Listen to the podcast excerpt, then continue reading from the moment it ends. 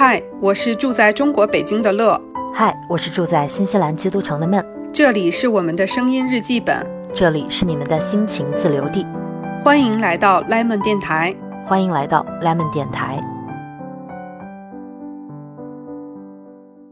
Hello，大家好，我是不是闷，我们回来了。大家好，我是乐乐。乐老师干啥呢？这大周末的，呃，不是大周末，今天是放假。对，就今天是对比较少见的这个国内不用借休，然后就是一周的中间休一天，然后接着上班，不用调来调去，我觉得还是非常好的一个方式。是的，何苦调啊？新西兰从来都不调，就是轮到哪天就哪天，然后对如果轮到周末就补一天。啊、我们今天正好是周三嘛，然后大家都觉得挺不错，因为正好周一周二上两天，周三缓一下，周四周五再上两天，又可以休息，就还挺不错的。这是最完美的，这是最完美的。对，我昨天还跟乐老师说，我说那放假一天你要不要出去呢？我们如果要录的话，那你就得把你关在家里了嘛。然后你说算了，明天就要上班了，今天就不出去了。所以你今天这一天是怎么安排的？在家里怎么虚度的？来跟我交代一下。我没有虚度啊，我特别认真的做了早饭，然后并且把我做的，今天格外认真，并且把啊我做的早饭发到小红书和这个广大的朋友分享。啊，广大亿万朋友，大家去关注一下乐老师每天的早餐桌，真是都不不带重样的，那真的精彩。所以你你你还说你今天很认真的做，我都表示啥？今天很认真的做，哪一天不认真？每天都认真是吧？今对天，更每天认都超认真今天更认真，那一定要去点个赞，大家赶紧去关注起来啊！哎呀，现在哎，我现在发现你小红书更的应该比别的平台都要勤。我因为小红书就是发早餐嘛，所以我就每天只要做了我就发。嗯，但是你微博是合起来发，对小红书是每天实时的发，看起来更带感。对然后你还不是有时候还发什么穿搭呀什么的嘛？对，就我就感觉你小红书更新频率还挺高。我觉得就是对对他和对微博还是有点儿不一样的那个心情吧。你说到这个，我想采访你啊，嗯，你作为一个，你之前又博主相关的你也干过，然后显然你也是这两个平台的用户，对吧？嗯就是你你现在怎对于这两个平台你是怎样的一个，比如说使用的偏好，或者说你对这两个平台现在的感觉是怎么样的？我还蛮好奇的。在没有用小红书之前，我觉得就是消磨时间，碎片的去看一些信息，然后关注一些新闻，发一些自己的动态，我都用微博这个事儿全部承担了。但是后来啊开始。呃，在小红书发一些东西之后，我觉得就是微博的这个集合性的功能就被分散了。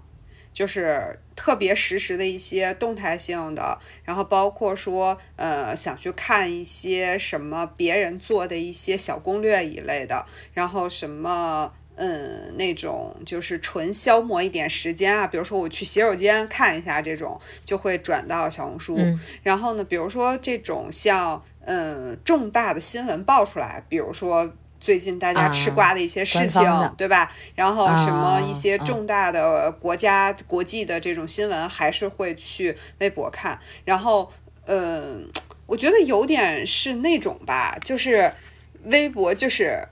爱过，然后就是又又又又不好说完全不用，然后毕竟在那边经营了很久，然后他他他就记录了很多跟我自己相关的这些信息，但是呢，确实小红书又有它一一个非常新鲜的吸引力。就就像一个，就是你生活里一个新的朋友，或者说一个新的呃吸引你的对象一样，你很难不去嗯跟他接触，很难不去呃用它，就就这样的一种心情吧。是我跟你的感受还蛮像的。嗯，我觉得微博就更像是一个那种过气了的又油腻的，但是他又权威的一个大叔。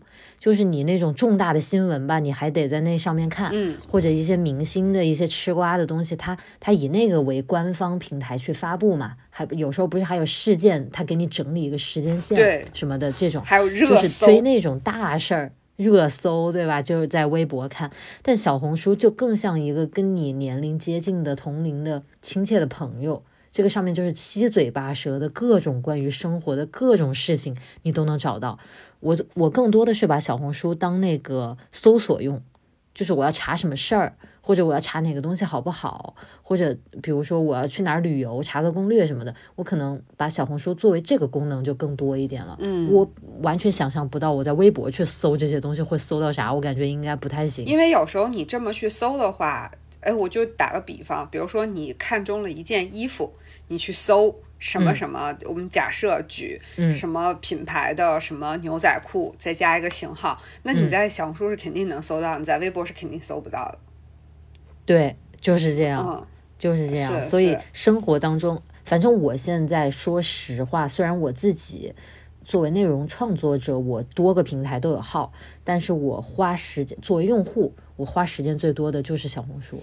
嗯，就是这种现在，哎，我我我们可以看一下啊，就是我建议我们可以拿出呃我们的 iPhone。因为我们都是 iPhone 的使用者，对吧？你不会要看 Screen Time 对，你可以看一下，就是你的屏幕的时间哪个是最多的。然后我现在打开，我也可以不看吧。然后我看了一下，我今天然后用的这些时间里面，第一名的是小红书，展开了四十七分钟。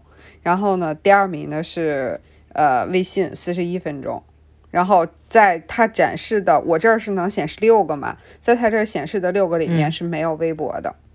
我肯定没有微博，我就进去签了个到，但是我我甚至都不知道哦，在这里看。对，我最多的，哎。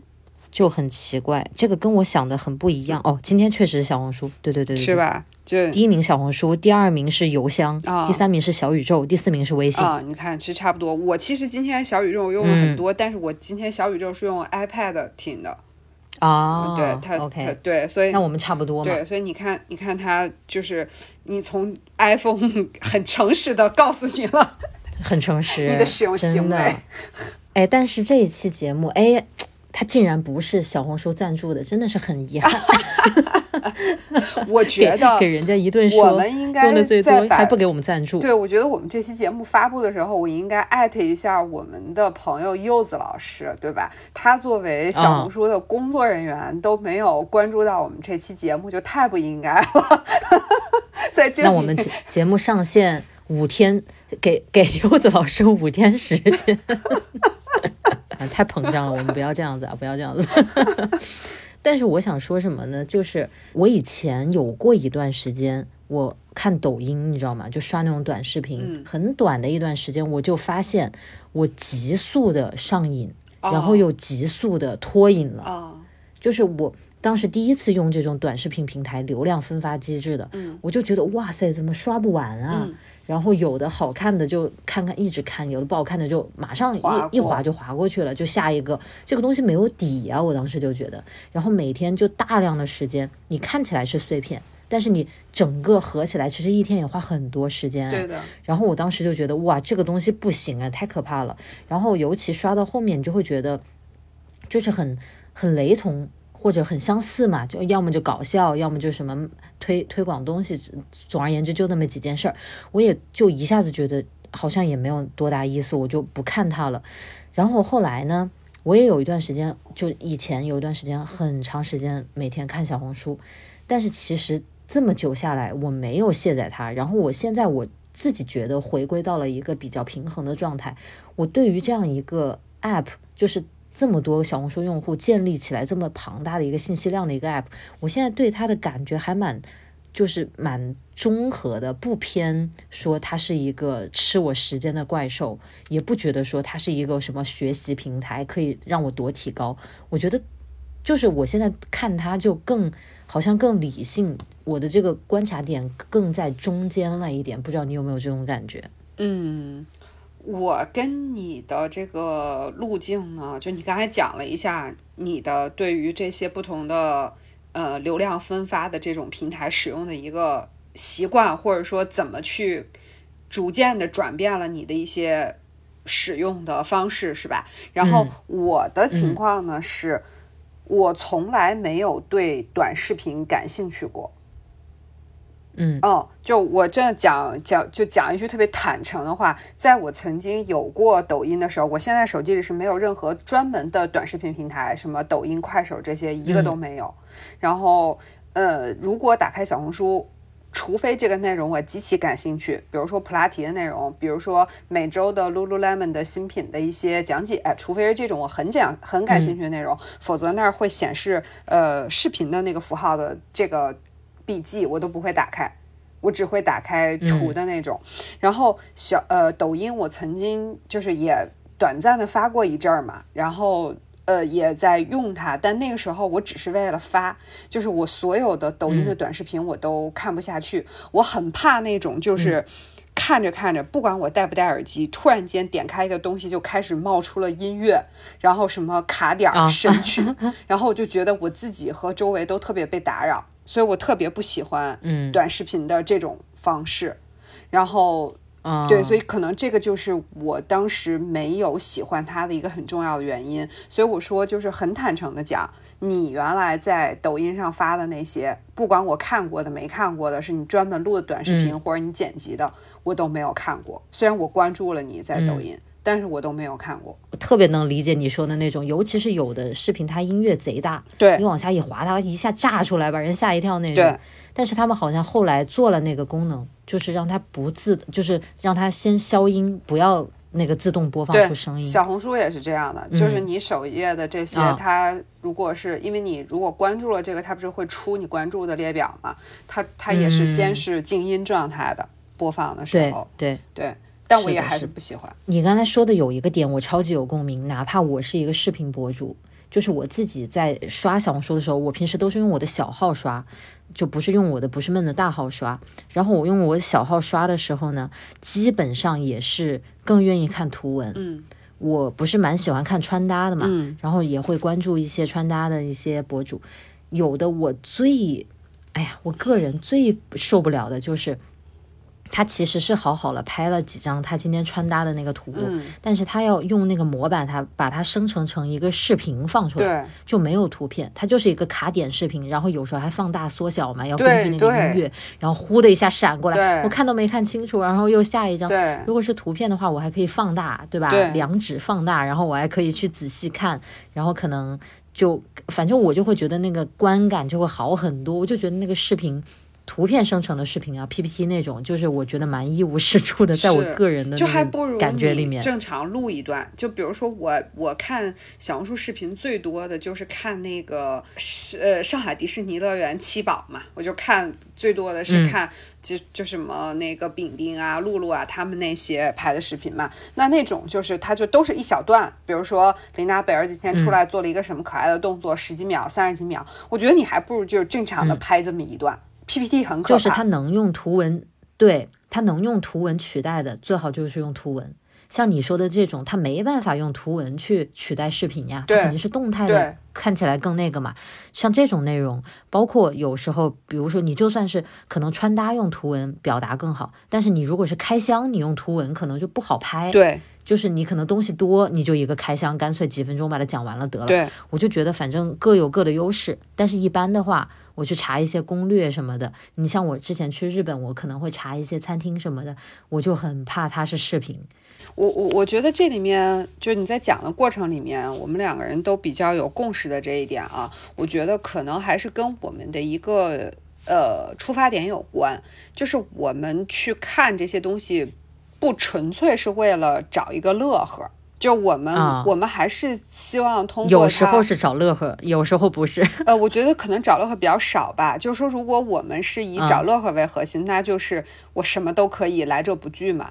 但是我们更多的还是希望我们获取的内容是我们感兴趣的，能够获取到一些真正的，呃，甭管它是逗的还是呃有内有知识的。就我们还是希望真正去获取一些内容的，所以我们可能对刚才所说的内容，因为你看，就像它 PPT 一样的那种模式的东西，它其实前后会有一些图是重复的，对吧？然后一会儿放大，一会儿缩小，其实它没有给你本质性的一些内容。对我没有获得到我想获得的。哎，对，比如说我想参考什么东西，我也参考不到，这样是就是这样就。啥也没图到。是的，是的，所以我觉得可能跟我们的这个意识会有相关。比如说像我爸妈啊，他们就很喜欢抖音嘛，那他们其实嗯就没有，我觉得他们更多的还是去，我就各方面的东西啊我没有特别多的针对性。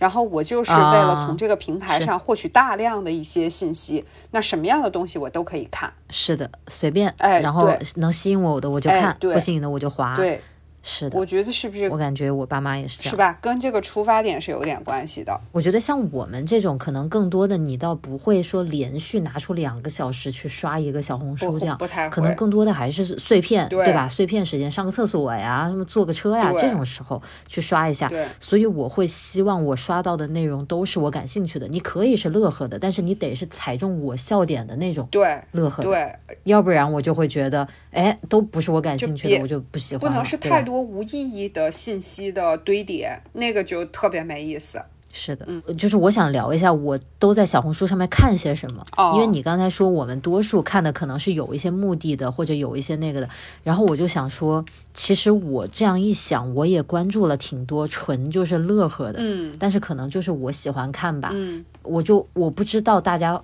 都关注一些什么啊？因为那个上面内容很杂嘛。就比如说，我到现在为止都会有那么一两个吃播博主是我一直关注的。我以前打死我我都理解不了吃播是看个什么，但是现在我竟然有一两个吃播是我一直都有关注的。嗯嗯，吃播我确实曾经在长视频的时间感兴趣过一段，然后后来就不是很感兴趣了。我看吃播我很难。怎么讲呢？就是我的那个喜好点很奇怪，嗯我基本上没有办法一整个吃播从头看到尾，嗯有几有有个别博主是我特别喜欢他打招呼的方式，啊，所以一点进去我就听他讲那一句打招呼，然后我就走了。然后有的吃播呢，是我特别喜欢看到他把桌上的东西都吃完了。他可能摆了一大堆，所以我一点进去一看，哇，今天好多呀！然后我就拉到中间一看，哇，吃一半了。然后我就拉到最后，哇，吃完了，真棒！然后我又走了。就是不同的博主，我的那个看点有一点不一样，但是我就觉得，就很多人就会觉得吃播也没啥意义嘛。你就看一个人吃饭，嗯然后他可能还吃一大堆嗯一样的东西，嗯看着蛮恶心的什么的。我以前也这样觉得，但是不知道为什么，就是我渐渐玩小红书玩多了，可能看的吃播多了之后，我渐渐就觉得还是有那么一种吃播是我喜欢的。嗯我以前会觉得嗯这个内容是不是很 low 啊，或者很没意义啊什么的。我后来就觉得也不能这样去盖帽子，就是 你反正我我发现了一款，哎，居然是我喜欢的，我也有一直在关注，我觉得还还蛮惊讶的。嗯然后有时候，尤其是我想控制我的食欲的时候，我去看吃播，我居然不觉得它会引发我的食欲，我反而觉得有人好像有人吃了蛮爽的，就是我会有这种感觉。嗯嗯。嗯，我觉得有时候还多少还对我有点帮助，在这种时候。嗯，这块这个话题我可能没有办法与你产生共鸣，因为我确实嗯后来就对吃播看的很少很少。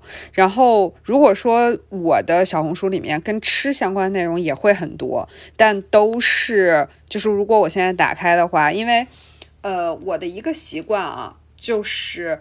呃，我不是特别会点关注这个按钮。我发现，在小红书里好像很多人都是，其实他不太会点关注，因为小红书有一个机制，就是你在发现这一栏里面，你如果对他的帖子感兴趣，你曾经看过，或者你曾经给他点赞过，曾经收藏过，他会经常性的大数据会再次把这个人的信息推送和分发给你。是的，对哪怕你没关注，对，就是他跟你的这个关联性会非常强嘛，所以就是我就这样的话，就会让我有一个习惯，就是真正去关注这个人不多，而是去关注他的这个内容。是的，对，是的。嗯我这种分发机制，就某种程度上来讲，对于嗯刚起步的内容创作者就比较友好。嗯，对，就是你只要有持续性好的内容输出的话，你这个内容总是会受到关注。是的，对是的，嗯，然后所以我这边经常看到的吃的内容呢，就是嗯。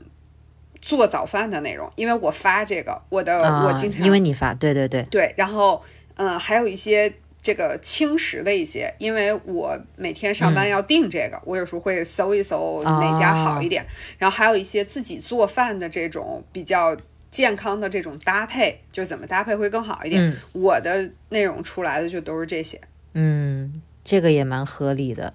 我之前给你的早餐。点过很多赞之后，我的首页也出现了很多别人的早餐。嗯，然后呢？你是点进去看了，还是划走，还是还是什么？我就不用点进去看啊，我一看不是你，我就划走了呀，因为我我就是冲着你给你点赞的。你每天做的我也都知道，你做的很用心。然后我就一看啊，乐乐今天吃的是贝狗哦，乐乐今天吃的是三明治哦，乐乐今天吃的是北非蛋。然后啊，乐乐又换杯子了。然后我心里就会对每天我看一下，我就这样。但是我主要是因为我认识你，对，所以我点进去看这样子。对，就是所以其实小红书还是。有这两种不同的方式，它会让你关注内容的同时，嗯，也会让你去，呃，想说这个人你要不要关注。我觉得它也会有这么一层东西在。我觉得有时候我对于他们这种大数据啊，这种流量分发，就是真的是又爱又恨。有的时候呢，你会觉得这个是这个发现页、这个首页呀，怎么就调教不到我最喜欢的那个样子呢？嗯，他非要给我推一些就是我不感兴趣、我不想看到的一些内容。他可能有时候就老要推这种东西，他老以为我喜欢这个，我每次都点我不感兴趣，他还给我推。然后有时候呢，我根本没在小红书里看。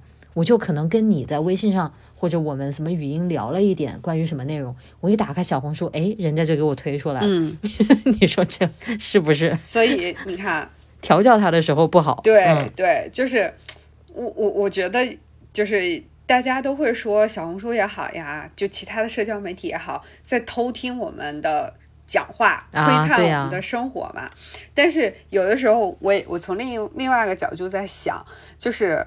如果你对这个事儿不感兴趣，他也偷听不到，也窥探不到，就是你这对吧？PUA 的自自我卷自己的精神上线了啊！但是你说的确实是这个道理，没有办法。就是你的小红书在很大的程度上还是反映着你到底在关注些什么，你到底在讨论些什么，你到底经常说的高频的词汇是什么？就是它在一定的程度上是在。真正的在把你的生把你的生活像镜子一样照出来，哎，好可怕呀！其实。这么讲的话，小红书确实可能比我们很多亲密的朋友要了解我们的家里人都了解我们非常多。因为在别人面前，我们可能有时候还会有点掩饰，有点装啊什么的，对吧？我可能我就很爱看人家吃播，然后吃一百个巧克力什么的，然后我又觉得这个就是说出来就好像显得我不够厉害，不够那个高雅，对吧？我就从来不跟人讲。然后回头一看，我的小红书首页就全是那个暴食啊、瞎吃。是啊，这些东西，对，就真的，你这一说，刷一刷别人的小红书发现页，你就立刻知道这个人感兴趣啥了。这就是他真正的会花时间的一些地方，对吧？对，好吓人啊！因为你如果说你对这个事儿不感兴趣，你是肯定会把它划走的。对吧？对，你就不会再点开。那他可能过两天他还会再给你推，但是你还不点开。你再过两天他可能再给你推，你还不点开，那他就不会再给你推了。但如果说这类的内容始终在你的这个推荐里面，那说明了什么呢？说明了你的内心就是这样的。这叫做身体，身体是诚实的，对不对？就是你真的花时间看了，他就给你看呐，你就没法装。哎呀，我的妈呀！我再也没有办法装我是高雅的什么这那积极向上的。我的小红书里面，我想一想啊，除了一些穿搭，然后有一些那种做饭的菜谱，要不然就是关于跑步的马拉松这些东西。这这这几个话题应该是现在打开刷的最多的一些内容。我跟你说，我我的话哈，就我自认为我自己不是一个特别八卦的人。但是，嗯，经常性的小红书就没有那么频繁，不会像普拉提这些内容这么频繁啊。嗯嗯，他还是会推一些，就是别人讲什么，嗯，比如说，呃，有小三介入了我的婚姻，然后我潇洒离婚，就是这种八卦类事件，你知道吗？就是他还是会推给我，这说明什么？我肯定还是。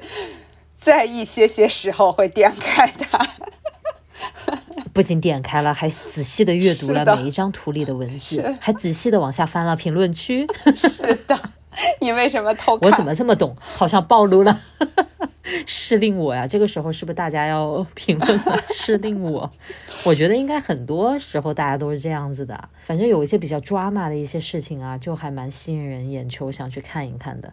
但是我想说，有时候呢。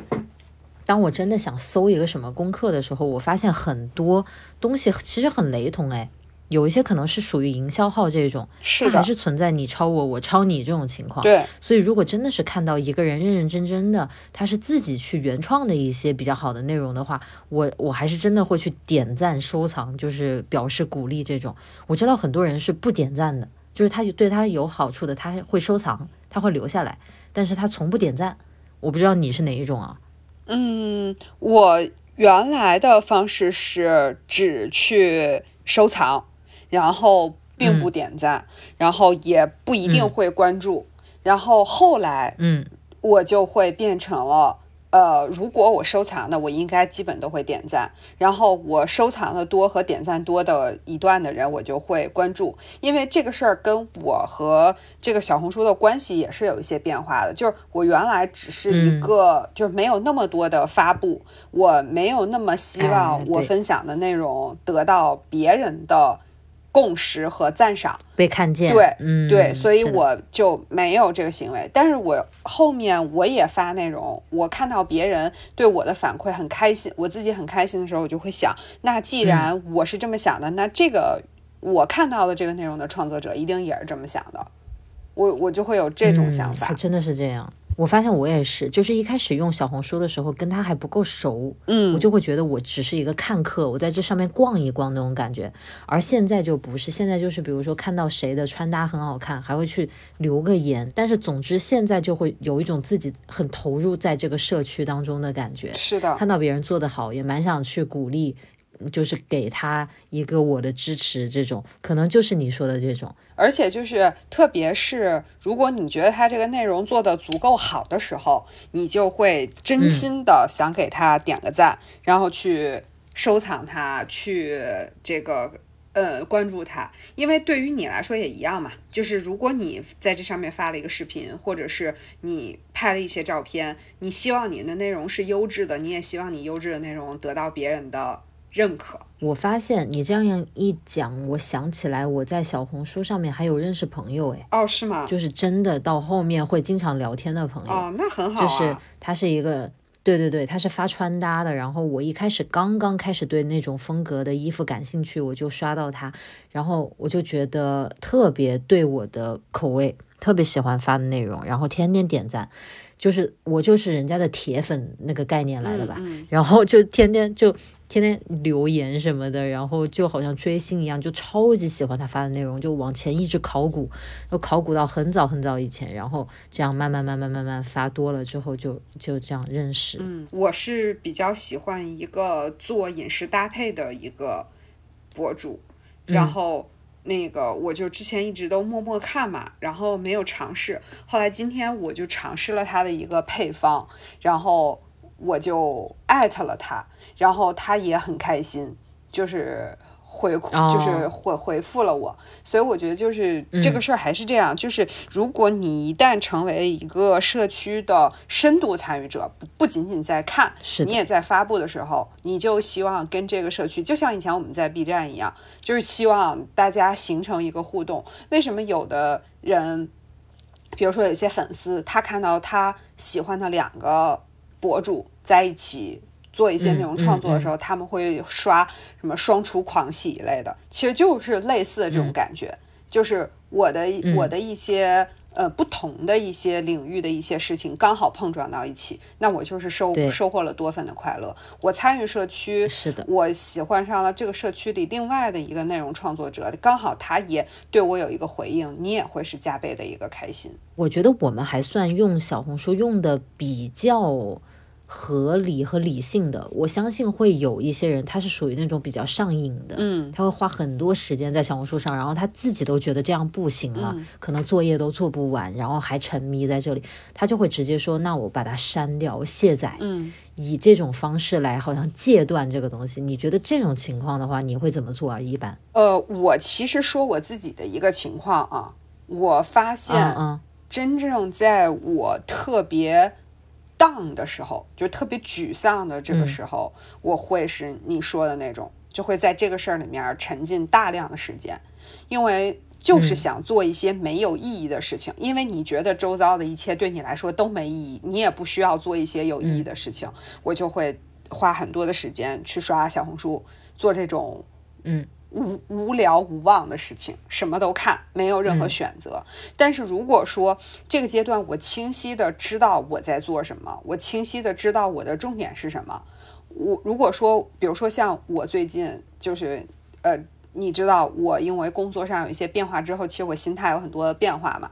然后我最近就会出现一种情况，但因为我很确定的知道，我这段时间除了这件事情，其他的一切并不是沮丧和无望的。于是最近我出现了一种情况，我会用大量的时间去摄取我更希望看到的一些更有价值的信息。所以最近其实我读书和看我想看的，就是呃偏专业性一点内容的呃视频，然后还有那个剧这类的东西，就会非常的多，就我会花。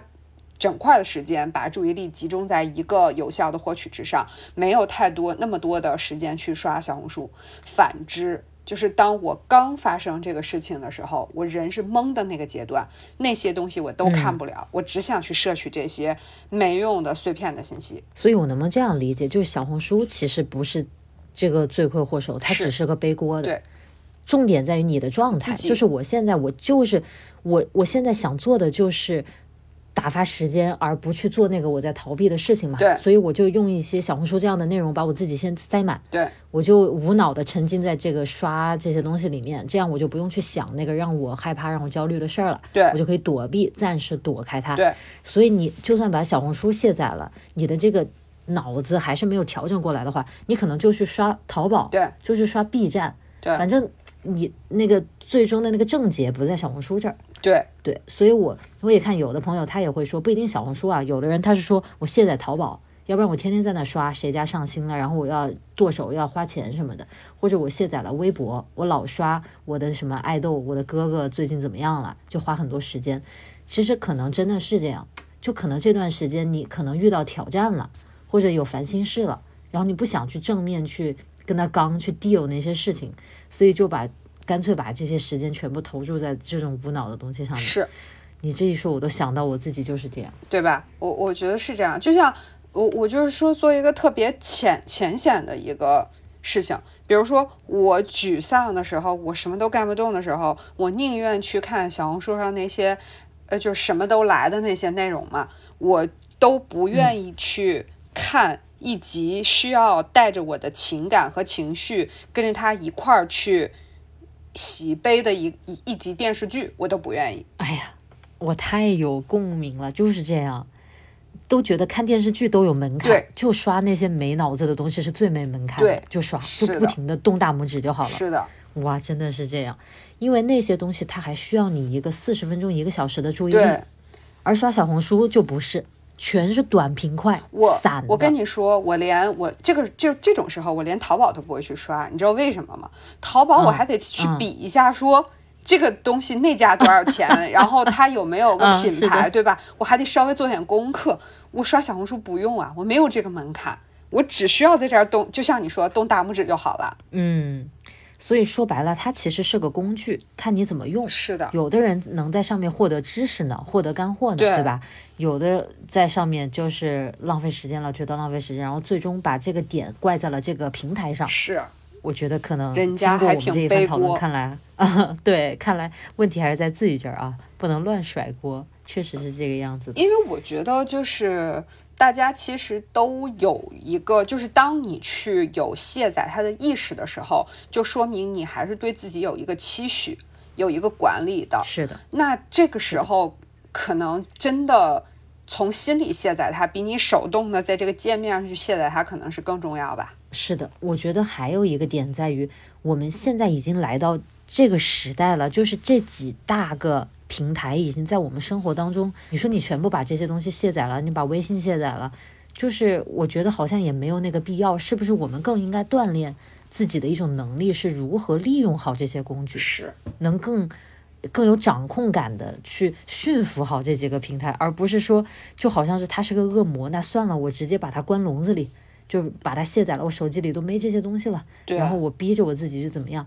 我觉得也不乏，我我相信这种办法能有用，但是我觉得它肯定是不治本的。等你把它装回来的时候，是不是又再次沉迷其中呢？这个就不好说了嘛。就是我我觉得这个事儿就让我想到了两个事情嘛，一个是之前咱俩呃私聊的时候说过的一个话题，其实这个事儿关乎选择。就是你在你在这个事儿上如果没有办法选择，那你在其他事儿上是不是就也没有办法选择？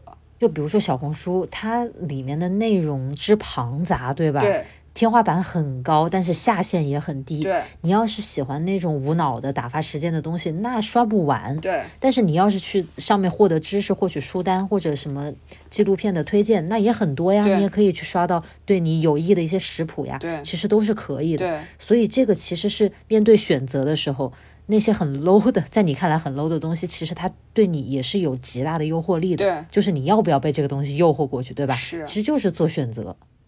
就像你说，你的首页都是你喜欢的东西，其实你就是选择出来的呀。对，包括就是你是刷了十五分钟，可能我就是回家坐在这儿休息的十五分钟，我就再刷它。这十五分钟到了，我休息好了，我就自然而然的把它关上了，去做我别的事情。那这也是一种选择，就是这种选择是我呃发自内心可以自己去控制，可以自己有意识去做的一个事情。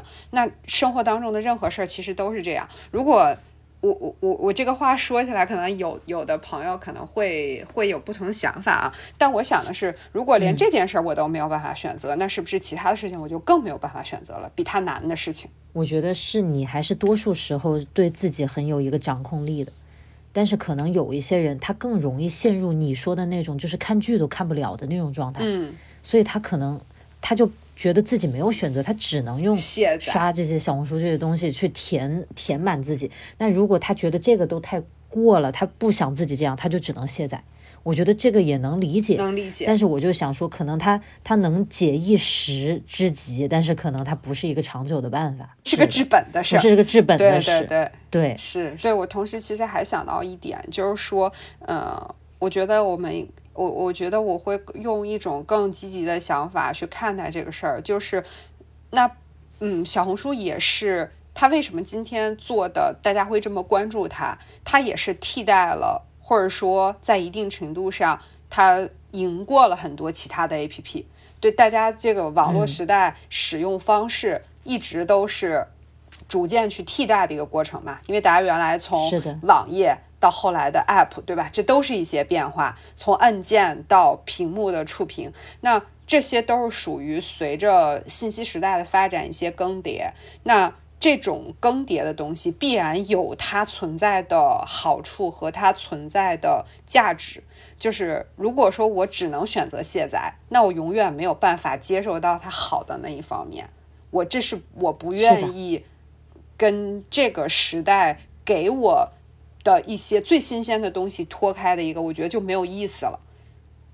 嗯，有一点就是说，我我觉得这种卸载的行为，在我看来是一种极度的恐惧嘛。是，就是这个东西太可怕了，它要把我吃了，那我就把它先完全挡开，我没有办法去，就是接受到它好的好的那一面，我也没办法要了，因为就是太让我害怕了，我先把它隔开，就这种感觉。对，嗯。我们这个最后啊，又又把它给这个上个价值了哈，就是这这个事儿到到最后，我记得那个前两天听一个别的播客的时候，然后是谁呀？樊一茹还是谁？有点忘了，反正就说，哎，好，我们又到了上价值的时间了。哦，还不是还不是樊一茹，是别的一个播客说，好，我们又到了上价值时间。我就想到每次我们的播客也都会上个价值哦，我们太厉害了。对呀。而且这个活一般都得乐老师干。你 看我这人多讨厌。我跟你说，有一次在小小红书上吧，嗯好像我还看到过有人，就是有人问啊有什么宝藏小众播客电台哎，我也看到过然，后我就看到有人推荐 Lemon 电台，对，好开心。好神奇啊！